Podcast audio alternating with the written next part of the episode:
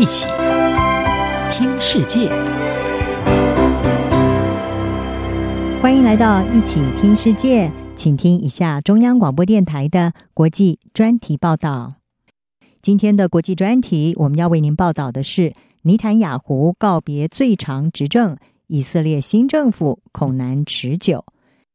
以色列国会在六月十三号以六十票赞成、五十九票反对、一票弃权的极小差距，通过了由科技新贵、亿万富豪，也是极右派民族主义政党的领导人班奈特，还有前财政部长，同时也是电视名人中间派未来党的领导人拉皮德，率领八个政党共组新政府。而根据权力分享协议，班奈特他会担任前两年的总理。然后再由拉皮德接替，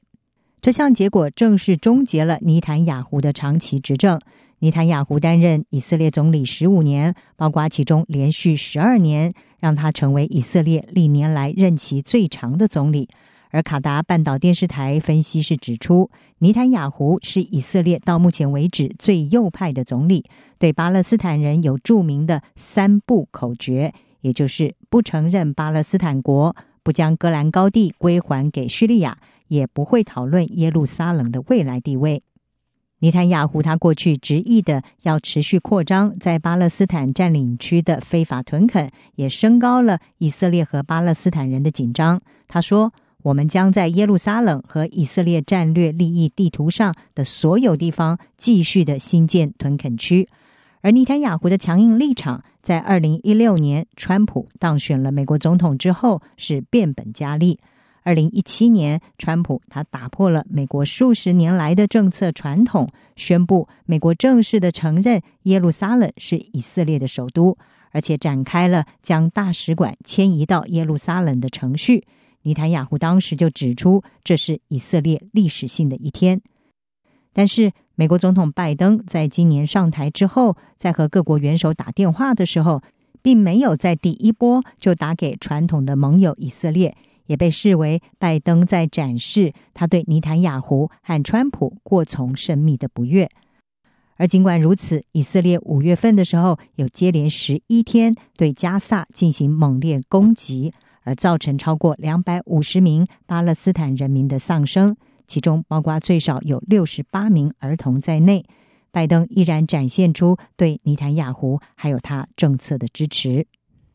不过，尼坦雅胡在二零一九年被以诈欺、贪污受贿还有背信等罪名起诉，成为以色列史上第一位遭到刑事起诉的现任总理。他的这些罪名一再的成为以色列近期大选的核心议题。尼坦雅胡虽然否认所有的指控，声称他是无罪的，但是审判在持续的进行，而这也是导致尼坦雅胡下台的重要因素之一。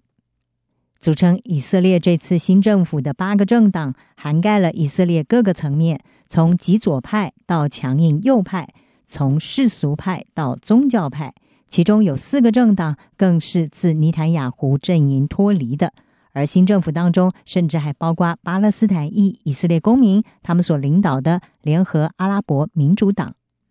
美国《纽约时报》就分析，这个集团中的成员互相认同的地方并不多，但是呢，他们都有一个共同的渴望，就是要把尼坦雅胡赶下台。除了贪污之外，还因为这个国家历来任期最长的政府，已经造成两年来四次的国会大选。所出现的政治僵局，也导致以色列没有稳定的政府，没有稳定的国家预算。此外，以色列对哈马斯的猛烈攻击，导致犹太人和阿拉伯公民族群的暴力冲突不断的飙升。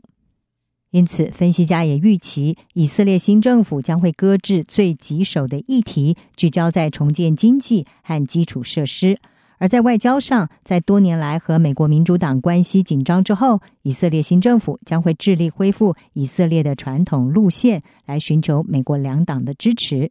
有分析认为，这个联盟囊括了以色列社会的多元性，但是也同时展现了政治混乱的缩影。很少人会预期这个联盟能够撑完一任。